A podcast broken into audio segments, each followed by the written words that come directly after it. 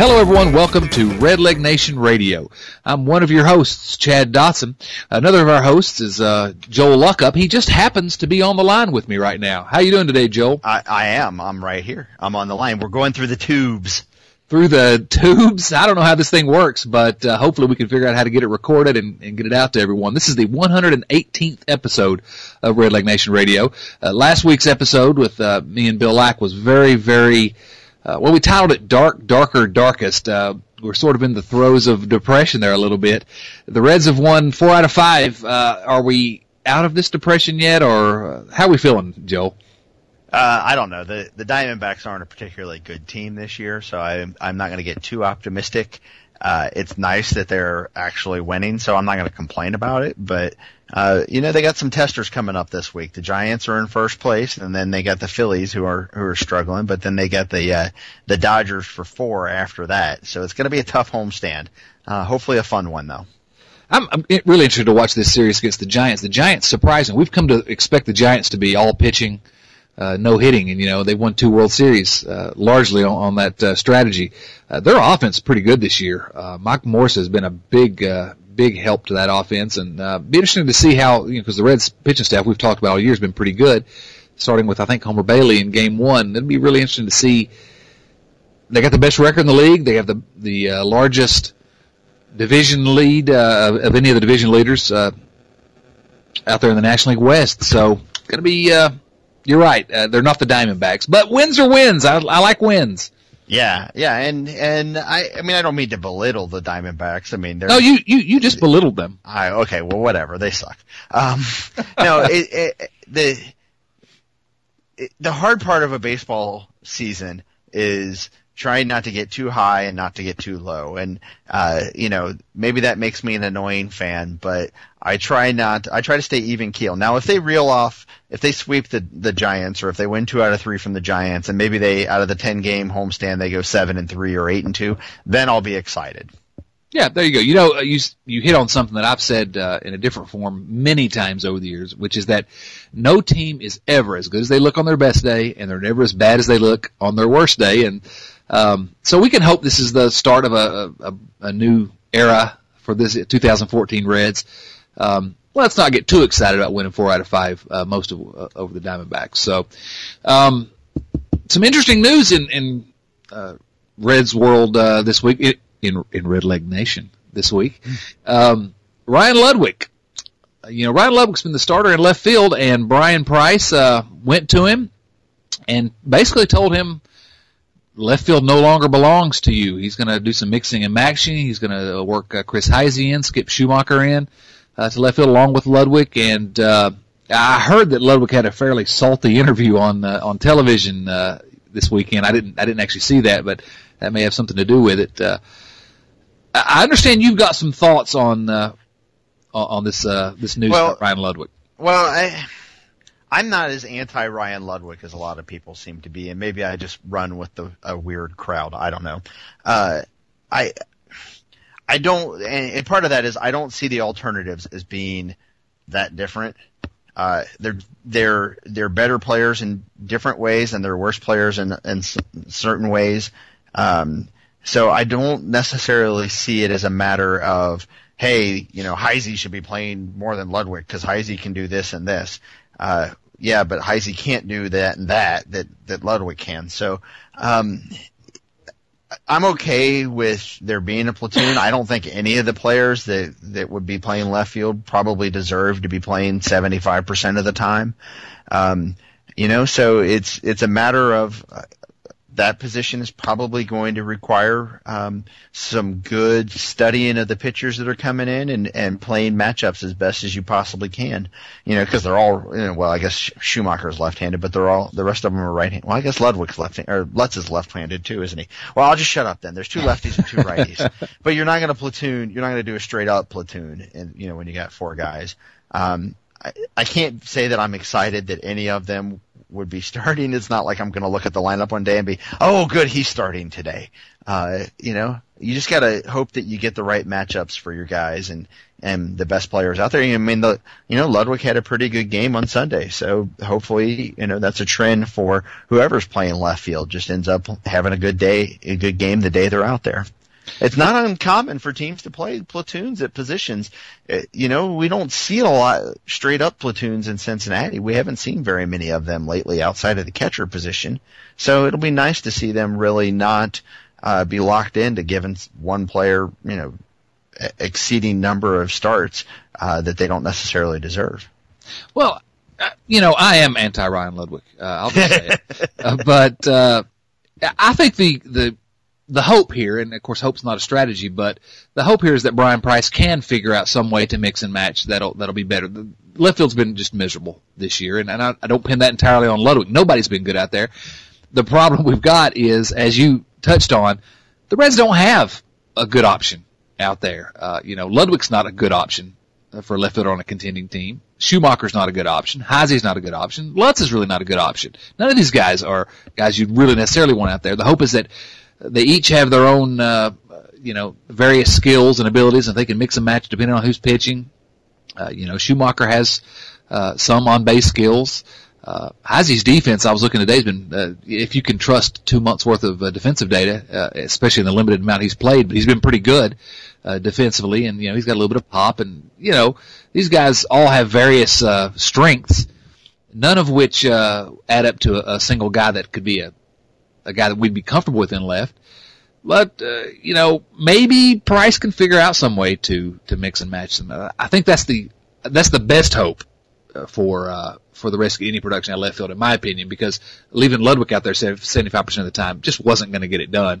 Uh, he's not the player that we saw a couple years ago. I don't think he's ever going to be that guy again. His power is just uh, almost non-existent these days, which is really what I'd hoped for out of Ludwick. So, well, it's funny that you say that because you know what's funny is that there's only uh, five guys on the team who have a higher slugging percentage than Ryan Ludwick. So this year, so maybe his power is not what it's been, but there's nobody on this team that's had any pop really. Compared compared to his peers, yeah, in the clubhouse. Yeah, you're right. Yeah, so, so I mean, and I'm not I'm not sticking up for Ludwick saying he's got any pop. Right. What I'm saying is that this team is has a dearth of it outside of maybe three or four guys, and obviously Jay Bruce is going to start hitting here eventually. I mean, he's got to, right? He can't be this bad forever. Um, I hope uh, but if anything, Jay Bruce is proof of why why players should go on rehab assignments. Yeah. Because you trying to get your timing back at the major league level is not an ideal situation, and I understand part of the reason they did that was because Votto had just gone out and they were trying to get something to spark the offense. I get that. I'm you know I don't think it's I'm not angry that they that they didn't. Uh, you know, give Jay Bruce a rehab assignment. I yeah, think I, that I might have made the same decision if I were in there. there. Yeah, especially yeah, especially at that time. Right. Um, it's just uh, I think it's pretty clear, especially with somebody like Jay, who who seems to get his timing off uh, frequently. Um, I, I think he would have probably been a, a, a good candidate. I mean, I think Joey's a good candidate to go on a rehab assignment because these guys are, uh, you know, it's really important to him. You know, Brandon Phillips might be able to hop off the DL and be the same kind of hitter he normally is. Uh, but I think, uh, Joey and Jay are the kind of guys that need to see pitching and get their timing going a little better. Yeah, I agree. And, uh, and I want to talk about Bruce in the context of this outfield, but does it surprise you before we get back into that, I'm going to digress for a moment because okay, that, that's what I do. Mm-hmm. Would, would it? I was looking through the uh, some numbers today, looking at uh, Fangraphs uh, WAR wins above replacement, and does it surprise you that Chris Heisey and Billy Hamilton are tied for third on this team? Uh, in wins above replacement uh, in terms of no, the hitters. The hitters. Yeah. No, and and I bet most of their value. Um, yes. Yes. Yes. And and I and uh, you know, not having to look at the numbers, I would also assume that uh, Billy Hamilton has a little bit of value on the base pass. He too. gets bumped with his base running. Yes, that's that's yeah. almost almost all of their value, frankly.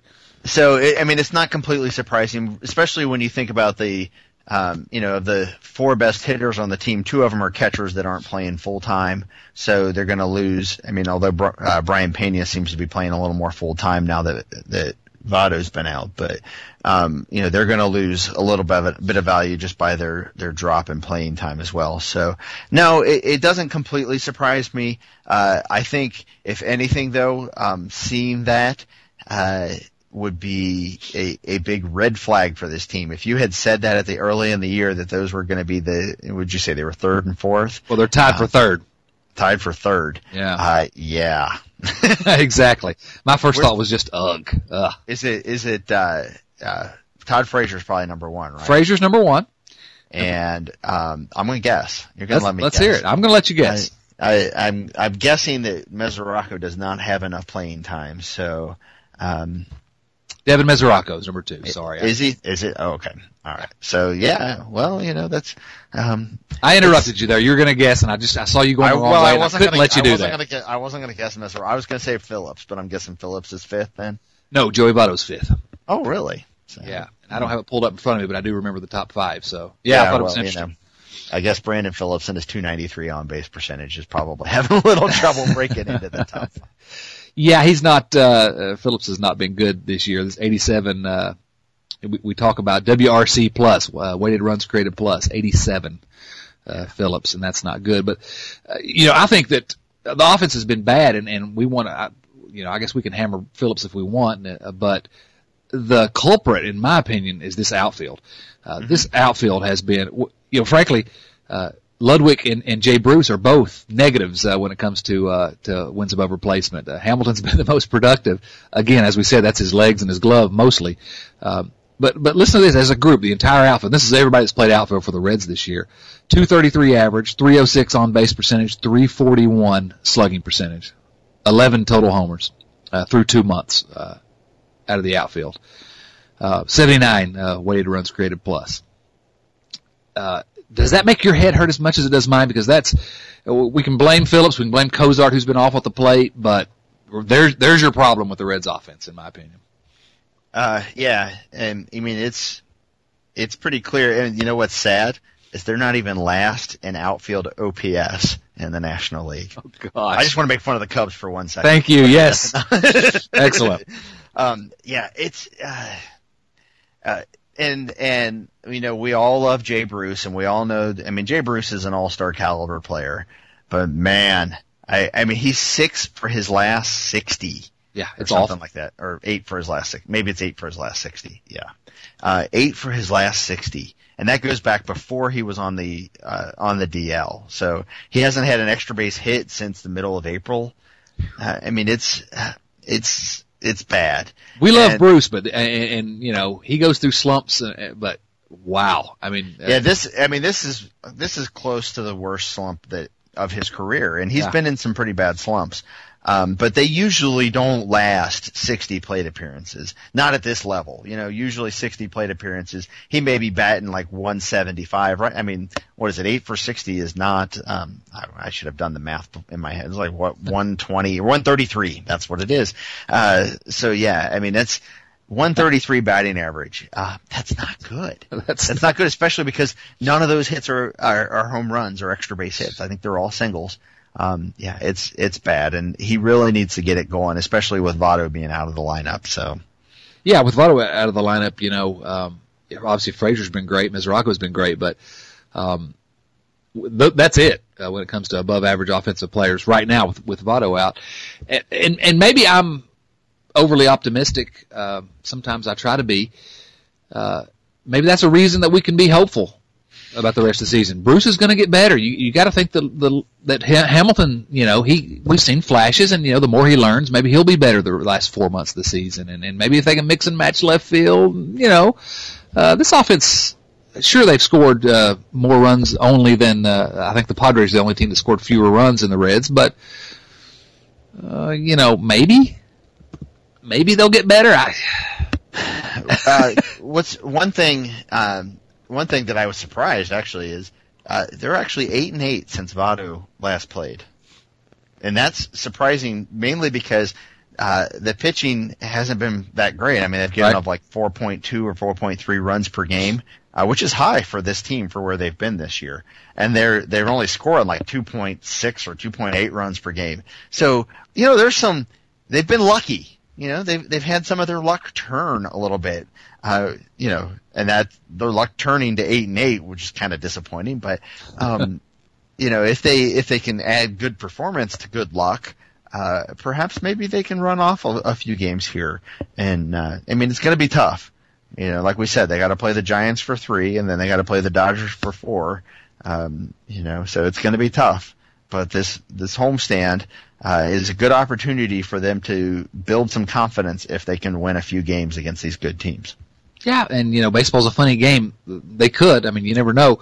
The worst team's going to win 40% of the games. The the best team's going to uh, lose 40%. So, uh, you know, maybe they can uh, get on a little run here. Maybe they're, they're already on a little run. Maybe they can do it against some good teams. And if so, we keep saying this, but hang around, hang around. Jay Bruce gets himself healthy and, and back on track. Joey Votto comes back eventually. Uh, you know, they're not completely out of the race here. You know, oh, am I am I doing this? Am I you really doing no this? Confidence in what you're saying, do you? I don't. I'm trying to figure out a way to be optimistic about this this club when they've given us very little over the first two months to be excited Yeah. about. I, this team has not been a fun team to watch. I, I, let's just Right. call it like And- it is. Yeah, and I mean, and especially the offense. I mean, the offense has been pretty pathetic, and um, you know, they, it's not going to help. I mean, the Giants actually have pretty good pitching. They're second in the league in and uh, runs allowed per game. So uh, it's gonna it's gonna be a tough go. Um, we're trying to be optimistic, yes. Uh, it wouldn't be surprising if this homestand is a disaster, uh, but. Uh, you know, we like it. We choose to be optimistic, right? That's what we say. We choose to be optimistic. They they still have a run somewhere in them. The question is whether or not you know, if say they go ten and two or something like that, will it be enough to buoy the fact that you know. 12 games isn't a significant portion of the season and what are they going to do and the rest of that, you know, the rest of the season beyond that. Cause, you know, some point they are going to, they're going to have a good run. They're, they're not a, they're not an abysmal team. They're just a flawed team. And so the difference there is that, you know, an abysmal team may not have a run in them. The Cubs, the Cubs probably their best run is going to be, you know, six and three or something like that. You know, the Reds are a good team or a, a, a good team with, with a huge flaw and that's their offense. And, uh, if they can't, uh, if they can manage to have, you know, a good stretch where they score, you know, four or five runs a game over, you know, several games, you know, if you one or two runs mixed in here or there, they could have a stretch where they win 10 of 12 or, or, you know, 10 of 15 or something like that. Um, and will that be enough to kind of start pushing them back up over 500 and maybe have them hanging around? Um, I still think that they're, you know, max 87 win team, even if they have a great stretch. Um, but, you know, you're threatening then. And if you're threatening, then who knows, right? Who knows? Yeah. Hey, Who knows? you see, we're going, we're, we're calling back uh, some of our previous conversations. Who knows? Yeah. Trying to be optimistic. The Reds are three under. They're seven games out as we record this. Uh, you know, they're closer to first than the Dodgers are. Um, now that's a that's really not really a, much of a fair comparison, but still, you know, they're not completely out of the race. What are they? Three or four games out of the wild card. Uh, you know, um, for what that's worth, and that's you know, you're sort of pinning your hopes on well, I don't like pinning my hopes on maybe being able to sneak into the second wild card spot, but uh, you know, it's not time to give up yet. I guess, and we keep saying that every week. And how many weeks straight are we going to say not time to give up yet? We may go all the way to the end of the season and say not give up yet, but until they're mathematically eliminated, mathematically eliminated. But, um, but boy, you know, you watch them day in and day out and you watch you know Roger Bernadina batting uh, you know sixth in the lineup, playing first base, and you start to think this team looks historically bad. But you know you look up and they're you know they're not as far out as you would expect from a team that plays Roger Bernadina at first base. Well, and obviously, I mean, they are they in terms of Reds history, they are close to being historically bad. You know, they've had they had one of the longest streaks of not even being able to score six runs in a game. Yeah, They haven't offensively, scored right? more than yeah. six. They haven't scored more than six runs in a game in forever. Um, you know, so uh, you know, good teams have those outbursts, and you know, it's funny in the past. I feel like past seasons I've always been arguing with people who have said, well, these this offense is terrible. They're a terrible offense, and then I would show them numbers that say, you know, well, they score, uh, nobody scores three runs or less less often, and then um, and nobody scores more than six runs more often than they do, or whatever. You know, v- variety of statistics like that. And, Well, they're all, you know, their numbers are all based on scoring a lot of runs in a few games. Well, that's what good teams do. Right. Good offenses don't score six runs every game. Well, great offenses might, but um, you know they don't. They don't. A team that averages four and a half runs or five runs a game doesn't score four or five runs every game. They score nine runs a game, and then they maybe score one or two in a game. But they, it's those nine run games that you never hardly, you hardly ever lose especially when you have good pitching. And the Reds just haven't been getting up to that point where, you know, you're out of danger of actually losing the game. Um, they they just don't do that very often, and so they end up losing a lot, or they end up having stressful games that end up being one run games. Which, by the way, they're ten and thirteen and run one one run games now, which is a lot better than what they were, which was like what three and twelve or something. So yeah, exactly. I don't know if that was the exact number, but yeah, so you know the baseball season's a long season, so you know, it is a long season, but you know. Uh, trying to look for reasons for optimism. You're not really giving them to me. They're, you know, second uh, from the bottom, uh, or they're next, uh, you know, just ahead of San Diego in runs uh, scored. They're uh, only better than the Cubs and Padres in uh, among National League clubs anyway, in on base percentage. Uh, there are a lot of outs in their lineup. Uh, on a good day, there are a lot of outs in their lineup, and on a on a bad day, um, you know, there are a lot of outs. Uh, they they are still the same team that got uh, uh, they had the minimum number of batters faced versus Josh Collmenter, or the team that almost got uh, had a perfect game thrown by Hyun Jin Ryu. So it's not uh, they're flawed, like we said, and without Joey Votto, they're especially flawed. And I know that everybody wants Joey Votto to drive in runs, but what they're really missing is Joey Votto getting on base. Joey Votto not making outs.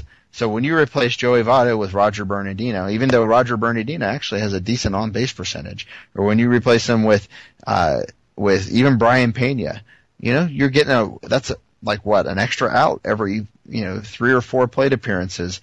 Uh, there's an extra out in there that starts adding up over the course of a game. You know, you get fewer at bats for the guys in the middle of the lineup, fewer at bats for Todd Frazier or Brandon Phillips because the guys in front of them are making outs more often than they than they normally would. And you need Jay Bruce to start hitting too. Well, that's the number one key. Well, one and one A is uh, is Bruce getting and and Bruce is going to hit better. He's uh, he's got to hit better. History would say so. Um, the other the other thing is that they got to get Votto back, and and you know there's a report this week that uh, Votto has made quote good progress with his left quadricep strain, mm-hmm. uh, and the Reds are are very encouraged, and he could start a rehab assignment this week uh, in, in the minor leagues, and you know I'm I'm skeptical. I'm mm-hmm. skeptical that uh, any of that's going to happen. I don't, uh, you know, uh, sort of wait and see, I guess. But say he does go out on a rehab assignment this week, and say he's able to come back, and uh, you know Bruce starts hitting better. You get Votto back in the lineup. That's two big time hitters that you're adding into this lineup. That we're talking about all these, uh, you know, uh, automatic out, not automatic outs necessarily, but all these uh, frequent too, outs. Too many uh, frequent outs.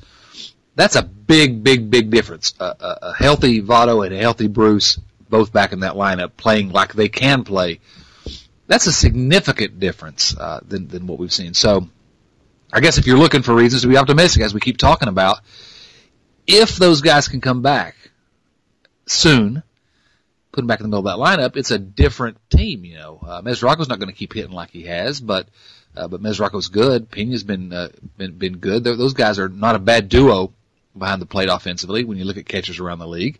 Uh, Frazier, you know, Frazier is a 28 year old third baseman. Uh, probably doing a little better than I expected, but not uh, outrageously so. And, and I can see uh, someone at his age uh, putting together a year like this all year. So, uh, you know, that gives you there's there's four guys there. If they can figure out some way with left field and Billy Hamilton starts getting a little bit better, there are there's an opportunity for them to score enough runs. They're not going to be an elite offense no matter how they do it, with uh, short of trading for Giancarlo Stanton and uh, I don't know. I think probably trade Billy Hamilton for Mike Trout. Maybe I'd take that. Um, but other than that, uh, they're not going to be an elite offense, but they could be good enough. Uh, you know, and the and the pitching's uh, given the the state of the pitching, you know, good enough might be well, good enough. Yeah. Um, it's it's funny. It's funny because we've like completely switched our normal roles, and you're you appear to be trying to be the optimistic. I'm trying so hard here. I'm really making a sincere effort. I'm failing, uh, but I'm making an effort. I I don't disagree to a point. Uh, I think that they do have some upside in terms of getting Votto back, Bruce improving. Um, I, you know, Mesoraco. I I think that Mesoraco is probably his season numbers are are going to look a little bit you know they're going to look down from where he's at right now, but I think he's going to be um, balanced enough that it's not going to be a sharp decline. Right. Um, you know, uh, after, I mean, Frazier, you know, like you said, he could probably maintain or come close to maintaining what he's done. His numbers may go down a little bit, but not, I wouldn't expect them to be a sharp decline. After that, I don't see a lot of optimism behind those four guys. And, uh, you know, maybe Brandon Phillips will improve on where he's at right now. Um, that's not saying a lot. I don't think that he's going to put up great numbers the rest of the way. Uh, but, you know, I, maybe he'll get his on base percentage back up over 300. Maybe he'll get his slugging back over, up over 400. Uh, I don't know. I I mean I'm not trying to be I'm not trying to be a pessimist. I'm just trying to say that um, I don't see a lot of improvement unless they make some sort of a move, and I just don't I don't I'm not optimistic that they're going to make a move. Um, I don't know how they pull it off. Uh, yeah, I don't. It's just. I mean, it's un, it's unfortunate that uh, Jesse Winker is still in high A because we could use somebody that could hit oh and he had two bombs today. Yeah, He's I saw been that. tearing the cover off the ball. So, oh, his skill set's the exact skill set that I love for a guy. Good, good, good play discipline, some power. Yeah, and and and uh, hopefully, um, hopefully that means that because he's got a a balanced uh, discipline at the plate, that will mean that he'll be able to move a little more quickly. I hope right. that they don't. I hope they don't leave him in high A all year or or a lot of the year. I hope he gets the move up to double A here quickly um, uh, just so that he can uh, really start to progress. Because it'd be nice if he was at least able to be considered for for the left field spot next season. If you know if he goes into Double A and tears it up, and then you can start thinking, well, we don't have to pick up that Ludwick option. Right. Um, because we might have somebody here that can is cheaper and uh, could possibly. I mean, the Ludwick option. The ridiculous thing about it is the buyout's like four and a half million dollars, but it's a sunk cost, yeah. and you might be able to get better production. Now, I'm not. I'm not assuming that Winker would be a better hitter. I'm saying that you know if he can come up to Double A and show that he has that potential to be a better hitter, because based on what I've heard about him, he's not going to be any great shakes in the in the outfield. Right. Um, so you might want to take advantage of his young legs while they're still young. Is all I'm saying. Well, and I, I agree, and maybe the Reds will be uh, prompted to push him a little bit if you know. Obviously, they see they've got a mess in the major leagues in left field, and if they're un, it, it becomes increasingly clear they're not going to be able to make a deal, and and I don't know how they can because they don't have a whole lot of pieces to move uh, to make a deal that I see. Uh, so if they mm. if it becomes increasingly clear to them they're not going to be able to make a, a trade for a major league left fielder, uh, maybe that'll uh, prompt them to to sort of push him more than they maybe ordinarily would have. Now, if we are wanting to, and I've been trying to be this optimist, but if I if I want to switch that uh, optimist uh, switch to the off position, and and turn the the the realist uh, fan back on, here's what worries me. What worries me is that the Reds' offense has been awful. Uh, Jay Bruce has uh, is, is still hurting. You know, these are these are this is me trying to looking at the glass half empty. Jay Bruce is still hurting, and, and who knows, may not be uh, right the rest of the year. And so he'll improve, but maybe not. He may not be the Bruce that we had expected this year. Uh, Votto, you know, they're saying they're pleased with his progress and he's feeling much better, and they're you know they're encouraged. But we've been through this with Votto before. Um, you know, what if Votto can't come back, or if he comes back, you know, at seventy five percent the rest of the year, all of a sudden this offense we talk about being historically bad. Uh, this is, would not be an offense that uh, any type of uh, team that considered themselves a contender would uh, uh, would like to have uh, sitting out there uh, writing into the on the lineup card every day. And so then I could see a big time. Uh, well, actually, it'd be the same team, just sort of floating along like they have been. Uh, and we look up at the end of the year, and they're 12 games under 500. It'd be a lot like 2011. Exactly. It- yes. You know, I mean, it'll, it, and, uh, um, I, I don't see a scenario where Votto and Bruce don't start hitting and the Reds make any kind of a, a run and anywhere. You know, if Votto and Bruce, um, have the worst seasons of their career as they both are on track to do right now, uh, then yeah, they've got, they're going to have big issues this season. And unfortunately, that kind of a situation does not lend itself to the Reds, um, quote unquote, blowing stuff up or, uh, making a move to, uh, fix problems. That leads to a situation of, well, our two best hitters, uh, were hurt all year. Um, you know, let's make the best of what we can do, you know, that kind of stuff. So, yeah, that's kind of a worst case scenario. Way to go, Chad. Yeah, sorry Everybody is that. crying at home now. Well, I've been Half- crying for glass, glass half empty. No, more like glass fully empty, Chad. Way to go. Yeah, Uh, sorry about that. I'll I'll, I'll wear that one. Um, uh, you, you're right. You're right that there are no scenarios under which this team uh, improves offensively that don't don't include Joey Votto and Jay Bruce returning at least uh, somewhere close to where they are. Uh, you, you mentioned uh, that it sort of would work against the Reds blowing things up. My opinion, frankly, is I would be very very surprised if the Reds just uh, quote unquote blew things up, fire sale, start over. You know, in some ways uh, for a couple reasons. I, I, well, actually, both the reasons revolve around uh, Bob Castellini. I think, uh, I, I think Castellini is he he wants to win, and that's the thing I love about him. The guy he wants to win. He wants to bring a winner to Cincinnati. Um, and uh, blowing it up would be a, an admission that we aren't there. You know that uh, there aren't just two or three pieces we could maybe move to have this team back to where we want them to be. But also, he's got the All Star game coming in next year. I just would be very surprised if he blew it up and, and had a fire sale with the national spotlight going to be on Cincinnati next year. And, and that doesn't make really much sense from a business perspective or from a baseball perspective.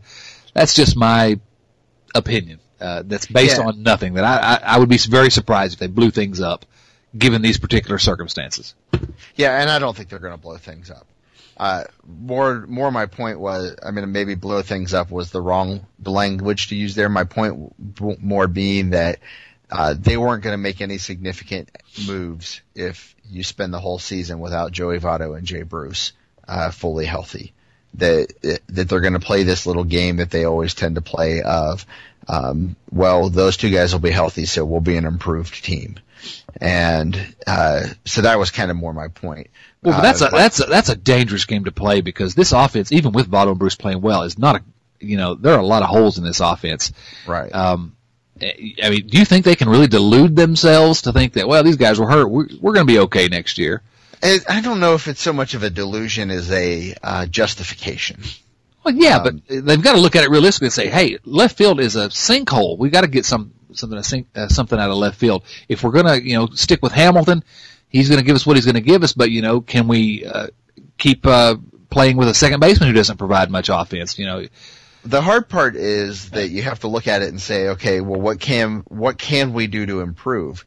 And I'm not sure that you can look at what's out there and look at what the Reds have to offer in terms of trades or what they can afford in terms of free agency and say, okay, yeah, we can fix the problems with this team. So we're just going to have So- to accept that the Reds uh, stink offensively and uh, just deal. Well, well, I don't. I mean, I don't know. Uh, my my point was that if you know they go the whole season without Votto and Bruce, they're going to sell.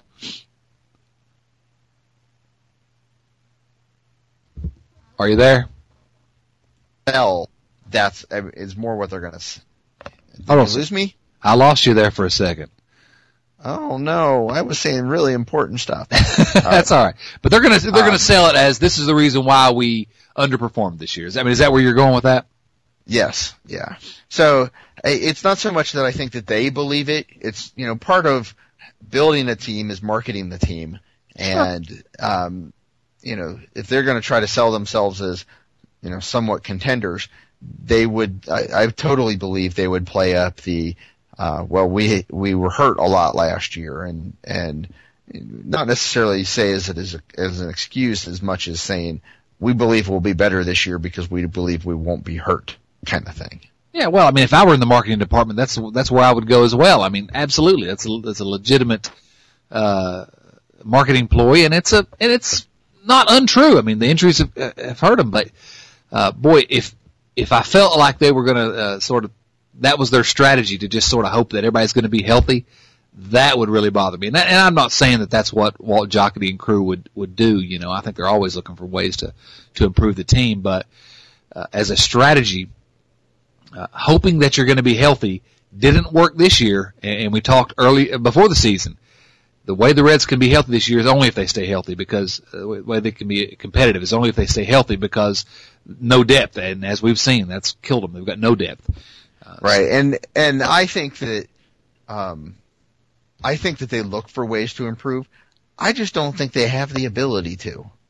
And, uh, and I think that that's what, um, why they will fall back on the, uh, you know, the the excuses. I guess. I mean, they they are excuses, but they'll fall back on the excuses and the hope. Yeah, yeah, and it'll uh, be and it'll be disappointing. It will be. Um, I don't think they look at this team. I don't. I don't think they realistically look at this team and they look at left field and say that uh, there's something there that's not quite what um, there, there's something more there than what we're getting. I you know I, I don't know how across the board they could have everybody in that front office look at that because um, they're not they're not highly incompetent. You, you know, right. I'm not gonna I, I'm not gonna judge whether or not they're incompetent. I I'm not in on their meetings. Um, and you know they do have a track record of success over the last few years. Even if they haven't won in the playoffs, they have um, at least built a contending team. So I would I would never call them highly or highly incompetent. Uh, to where you would see a, a team. I mean, the the mid 2000s, I think those guys deluded themselves into believing they were actually building teams that were better than they were. Absolutely, yes.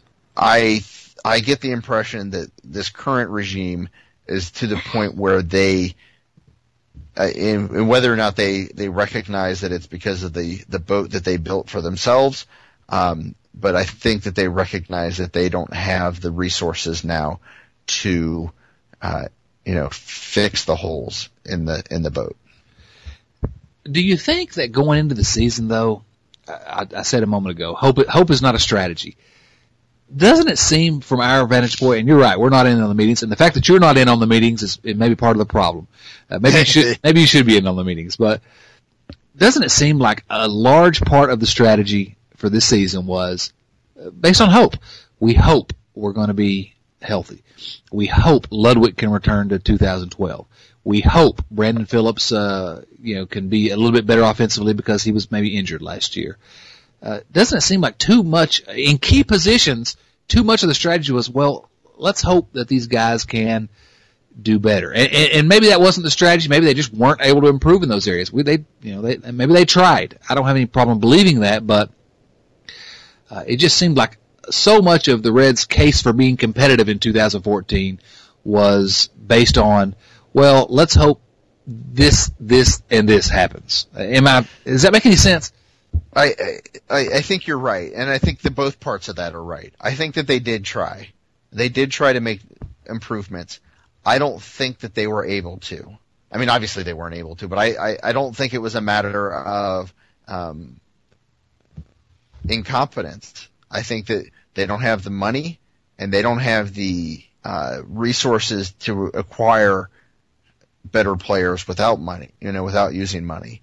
And, uh, you know, the guys that they tried to trade, nobody wanted them.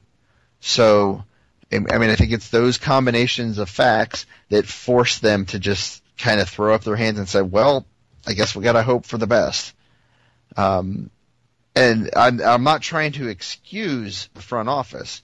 Uh, I'm I'm just trying to understand kind of what they went through, and based on things that I mean, just the stuff that I've heard, I think that they just were unable to. Uh, they were unable to achieve what they were doing or what their goal was, and uh, it obviously shows. Um, you know, when your best acquisition or your biggest acquisition in the offseason is Skip Schumaker, you're really not um, you, you're not accomplishing anything to improve a team that lost Shin-Soo Choo uh, and was really kind of devoid of much of a threat on offense outside of maybe two or three players, even when you had Choo. Well, let me speak for everyone when I say I'm not going to sit here and listen to you slander Skip Schumaker. it's not. I mean, Schumaker may be fine in in his. He is role, what he is. Yeah. Right. Um, you know, and that's not. I'm not trying to bash Schumaker. They just needed somebody better than Schumaker. Yeah. You know, they're not.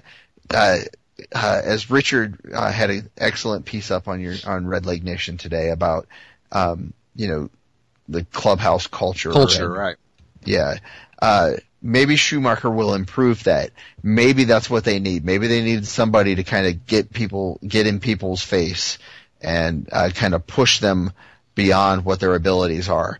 But your abilities are still the primary thing that is going to drive your success um, focusing, you know, you, you do need somebody there to help you focus your abilities, and you need somebody to uh, uh, kind of push the pedal to the metal when um, when you need to be ridden. Uh, you know, in in the in our wire to wire book, John wrote a, an excellent uh, portion of the book talking about Lou Piniella, and he kind of compared him to a jockey on a horse. And you got to know when to, you know, to slap the horse and push the horse, and then you got to know when to kind of pull back a little bit and let the horse kind of ease into its own gallop and find its own pace. And uh, you need guys like that on your team that can kind of help you know, help do that to the play, because there are going to be players that just aren't able to do that for themselves. However, you can have all of the best motivators in the world in your roster and you can have a perfectly organized chemistry. But if you don't have guys that have the ability to actually succeed, it's not going to matter as much. You may win five extra games that way, but if you only had an 80 win team in the first place, you're only an 85 win team. Um, you know, so it's the talent is what rules uh, in the first place. You know, first of all, and then after that, you you know when you have that talent, if you have a 90 win talent, uh, having a guy like Skip Schumaker come in there and kind of be um, a, a, good motivating force within the roster uh, makes sense. Um, I'm not sure if it made sense on this roster. Hopefully, you know, hopefully I'm, I'm misjudging the talent of this roster. Uh, but I don't think that, you know, Skip Schumaker was the guy that was going to turn them into a 92 win team. Right, and, and and I share your concern that given the contracts they've got out there and, and the budget issues they may have, and uh, the state of the minor league system, and, and in terms of just pieces that can move, be moved around, I wouldn't want to be in Walt Jocketty's position, frankly, trying to figure out how to improve this team because uh, it's going to be difficult. I mean, it's just going to, it's just going to be difficult. You know, we talk about Brandon Phillips, and that, uh, and then and how that we think they've tried to move him. Clearly, they tried to move him in the off season. There's just not, my opinion, just not a market for Brandon Phillips out there right now. And and and, and let's talk about Phillips just for a moment, if if, if you don't mind. Phillips, mm-hmm. you mentioned earlier, 293 on base percentage this season. You know, uh, 395 slugging percentage. It, it looks to me like he's a guy he's he's I looked it up because we talked about it earlier. He's sixth on the team in uh, in, in wins above replacement right now. So he's a um, behind Frazier, Mesoraco, Heisey, Hamilton, Votto, and Phillips. Or Phillips is behind those guys. His value is really at this point almost entirely uh, tied up with his glove. Mm-hmm. Uh, and should I be as scared as I am? I guess I'm. I'll just say it. I, I'm I'm that's a scary thought to me that we've got a second baseman whose value is entirely tied up in his glove when he's a 33 year old, uh, soon to be 33 year old uh, middle infielder who um, continues to exhibit a decline offensively. Uh, what are they going to do with that position over the next three years? It's going to be Brandon Phillips. If uh, they they can't they can't deal him. I, I part of the problem that they're going to face is that um, is that his his skills are declining, but I don't think that he is recognizing that. Um, and and I hope that uh, you know we, there was some talk early in this season that that Joey Votto may have given up on his power too early. I kind I kind of feel that way that he injured his knee and thought that he lost his power and moved has moved more into focusing too much on on base percentage, which is uh, a, a, little funny to say, but um, uh, he he clearly seems cognizant of the fact that he needs to uh, focus on those skills that are going to allow him to extend his career, and and I feel like maybe he's doing that a year or two too early, probably. Um, I'm a little concerned that Brandon Phillips does not recognize that his skills are declining, and uh, and therefore is not making the adjustments that he needs to make in order to um, deal with that fact. You know what I'm saying? Did I? Yeah, no, I, too much on a Joey Votto tangent there. Um, I think I think you're right on regarding Votto and certainly regarding Phillips. Phillips is a guy who, uh, from uh, starting in 2011, on base percentage declined. 2012, 2013, 2014, slugging percentage declined each of those years. Um, and we're talking about just what 55 games into this season, but has declined um, uh, across the board offensively. There's been a decline, and what worries me is that what value he still has, and he still has some value. It worries me that if he's not going to make those adjustments, uh, that it's really entirely in his glove, and and I don't like the idea of expecting a 33 year old second baseman's glove to continue to be good. It's been good we love watching Brandon Phillips uh, flash the leather. Uh, it really concerns me about what we're in, in for over the next uh, couple years because, and, and I don't know, you know, it's easier said than done to uh, tell him to change his approach or, or, or whatever. Uh, I don't know how to do that. I batted 212 in Little League, but um, that scares I, me to death as a fan of the Reds that we're going to have a guy whose his glove cannot continue to be an, uh, as good as it's been it just it can't be historically. Uh, it can't be, and and with with his back continue, continuing to decline, that's going to quickly become a serious albatross around the Reds' neck. I, I didn't quite finish my thought on him. Oh, I'm, sorry, I didn't mean to interrupt you. I didn't know uh, you were going to talk the whole time. No, no, no, you you did, you did not interrupt. hey, look, I mean, you've told me before that this is I'm why people listen, right? Well, I'm that's here to hear myself talk anyway. So, all right, you win. Um, Proceed, sir. I'm kidding. I, I did not mean to cut you off.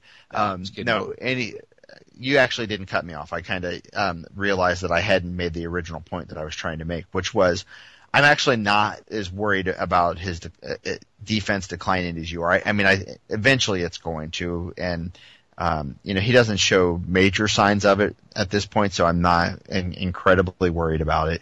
Okay, so you don't uh, think that's necessarily going to happen immediately? No, it, it, might. I mean, it very well could. Um, part of the reason stuff like that happens is because you know guys get injured because they get older and it's easier to get injured. So you know, if he throws out his back one game and then all of a sudden he's got back issues, it's going to affect him. Um, you know, defensively. So yeah, it could happen. Uh, if he can stay reasonably healthy, I'm not as concerned about that happening. Um, it it will it'll start to decline, but he's got a I mean he's got a, a, a nice little padding in there right. that he can afford to lose some defensive decline. My big concern offensively, and the reason why I was going on to that little rant about um, you know how he had doesn't appear to recognize that his offensive skills are in decline, uh, is that he is still going to bat two, three, four in the lineup, somewhere in there, uh, because of who he is, um, because of how, uh, if all of a sudden they needed, they decided to move him to sixth or seventh in the lineup, it's not going to go over easily. So, uh, my concern is that he is going to uh, he's declining offensively, and he's still going to bat in a, an important offensive position. Um, and so that that is the number one reason why I hope that he starts to recognize I need to make adjustments. My numbers are falling here, and and um, I just he doesn't seem like the kind of player that does you know that that recognizes that kind of stuff. I hope I'm wrong about that. Well, you are correct that he is still good with the glove. Very good. I mean, um, there's no question about that. And, and maybe I'm just again, glass fully empty. Uh, worried that I see his, his age and I see the way second basemen have generally declined over the years uh, when they start getting into their mid 30s. Uh, maybe I'm just worrying too much. You're right. There's a little cushion there, and he is still still very good with the glove. Maybe not as good as he was, uh, but very few are uh, anywhere are as good as he was at his best uh, with the glove. So, um, I don't know. Maybe I'm uh, maybe I'm getting too concerned about Brandon Phillips. Uh, I, I'll be honest. I'm. I mean, I don't like the numbers that I see from him. Um, he is not the guy that I'm worried about right now. Uh, I'm I'm much more concerned about left field, yeah. uh, about uh, center field, um, about Bruce struggling. Uh, you know, if if we get, I mean, Bruce actually really the guy I'm worried. I mean, I'm not I'm not worried about in this, you know, in the sense that I don't that I think he's done. Uh, the guy I'm worried about is Bruce. The guy that needs to really pick up his Yeah. game is Bruce. Now, if Bruce were hitting well, then I'd be all over Phillips. All right. I'm not right now. You're right. You're right. Given the uh, production levels, uh, we, we've spent too much time talking about Brandon Phillips, uh, and and maybe not enough about Bruce because it's almost uh, inconceivable how bad Jay Bruce has been. I mean, hurt or not, uh, you know, slumps or not. Golly, this guy, he's he's been miserable, and and I, I keep saying, well, he's going to be better. He's Jay Bruce, Right. but uh, if if he doesn't get better, we're in we're in for a, a, world of hurt. Um, enough about this offense. Why do you keep wanting to talk about the offense? Let's talk about uh, something else. Anything else at all we can talk about? How about the pitching? Still pretty good. Uh, it's starting pitching, maybe not uh, as good as it was at its uh, best, but Cueto's still looking great. We still like Johnny Cueto, right? We talk about this team not being a fun team to watch, but Cueto's still fun to watch, right? Yeah. Yeah, I like Johnny Cueto. I like Johnny Cueto. Um, I'm, I'm a Johnny Johnny Cueto fan. And you know what? Let's do this. Let's talk about Mike Leake. how about it? How All about talking about Mike Leake, that guy? Yeah, you know, and I oh, where did I read? Uh, I, I read a quote recently that uh, how maybe it's an article that uh, that a friend of mine is writing. Perhaps I shouldn't bring it up, but anyway, there was a quote that that Johnny Cueto learned to become the pitcher that he is partly from watching Mike Leake pitch. That he learned to work the plate a little better and and that kind of from seeing how Mike Leake does it. He's have better stuff than Mike Leake. So I said kudos to Mike Leake for making Johnny Cueto part of the pitcher that who he is today. And I'm sorry if I ruined an article for everybody else, but I thought, you know, Well, number one, send that's it to me. If they're going to send it to me in email, they got to accept it every once in a while. I'm going to forget that it wasn't public information yet. well, that's uh, fascinating. And if it's not been published yet, I hope you'll send us the link uh, when uh, you do get that. Tweet that out or something. That's because that's interesting. Leake.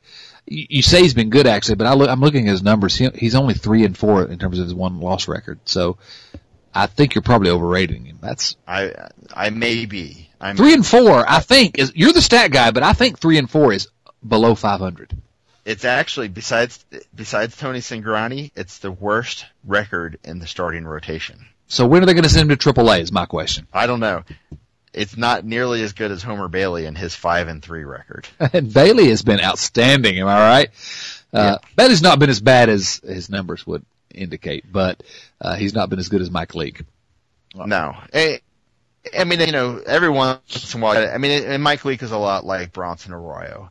They're not front of the line starters, but they are guys that um, you know more often than not are going to go out there and give you a pretty good outing and make you and and I'll be the first to admit that I didn't think Mike Leake was for real last year and maybe he's not for real maybe he's still kind of just floating along outperforming what we would expect um, but you know I'll take I'll, you know if Yeah. he's if he's our our third or fourth best pitcher fine What you, Yeah. just said is exactly the thing we, we said about Bronson Arroyo every single year. You know, he's not this good, right? He can't keep this up. You know, and he's he's out.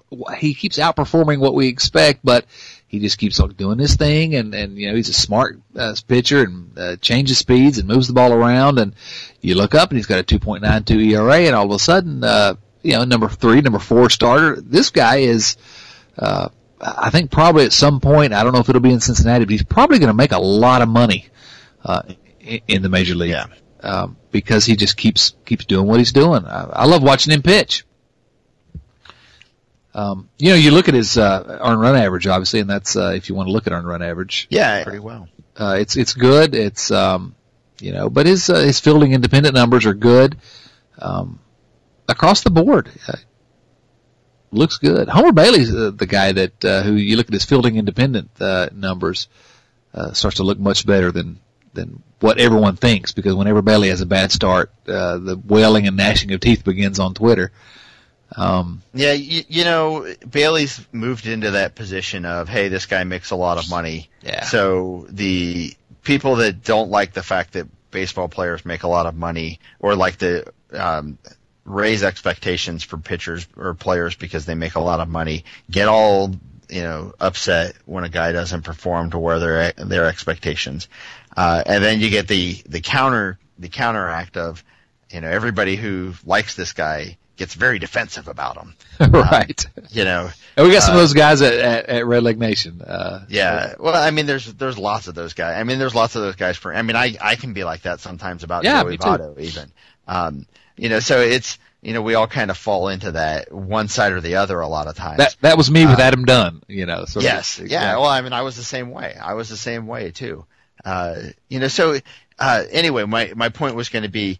Um, you know, if we're being honest, Homer Bailey has not been as good as we need him to be. Right. Uh, um, he hasn't been as bad as people seem to think he's been, as some people seem to think he's been. Right. Um, so there's a common ground in there. Yeah. Uh, that, those are not incompatible thoughts. He needs to be better, but he's he's not been awful. But right. needs to be better. Right. Right. Uh, so you can say that about a lot of guys, actually. Yeah. On this yeah. team. Uh, he he would not be the focus of my ire on this team. Um, you know. But there's that like sense out there, uh, and Votto gets the, the, the brunt of that as well, making a lot of money. Why is it? Why yeah. doesn't he have a 2.5 ERA? Why doesn't he have a right. 2.92 ERA like Mike Leake? Uh, you gave the wrong guy the money. Yeah, oh. and and and I and I mentioned at one time that I wish uh, sometimes I wish that we didn't know what uh, baseball players got paid. Oh, I uh, agree. And and when you really think about it, it is kind of weird that we do know. Because what benefit is there to us? Now, during the off season, I love it because I think those make for fun conversations and trying to decide who should get paid what and that kind of stuff. I think it's fun. Um, but when a guy is out on the mound, the last thing I'm worried about, uh, or if he's in the batter's box, the last thing I'm worried about is how much the guy makes because he makes what he makes. There's nothing you can do to change that. And, uh, yeah, it. Uh, it, it these baseball contracts is that you're paying a guy. Yeah, it it amazes me that that people are so caught up in it because I really I I I watch a game and I never ever think about how much this guy's making, and to some people, evidently, that's the first thing they think of. Um, it's not coming out of my pocket necessarily. I guess indirectly it is, but uh, you know, it doesn't do us any good to know that, but obviously the players want it to be public, uh, frankly, because it helps them. Uh, in, the days when it wasn't public, the clubs had all the power and they could pay them whatever they wanted to, and obviously it's a different day and age now.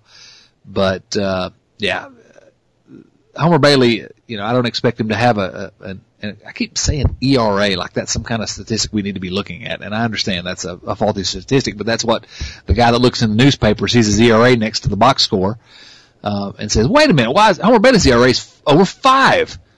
Why is he not getting paid? Why is Mike Leake not getting paid? His ERA is under three. So, um, uh, who cares?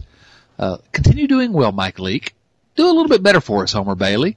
Um, I don't care what you make. I hope you all get paid a lot. Certainly, uh, certainly other guys are getting paid. The players might as well get paid. They, they they're the ones earning it. So.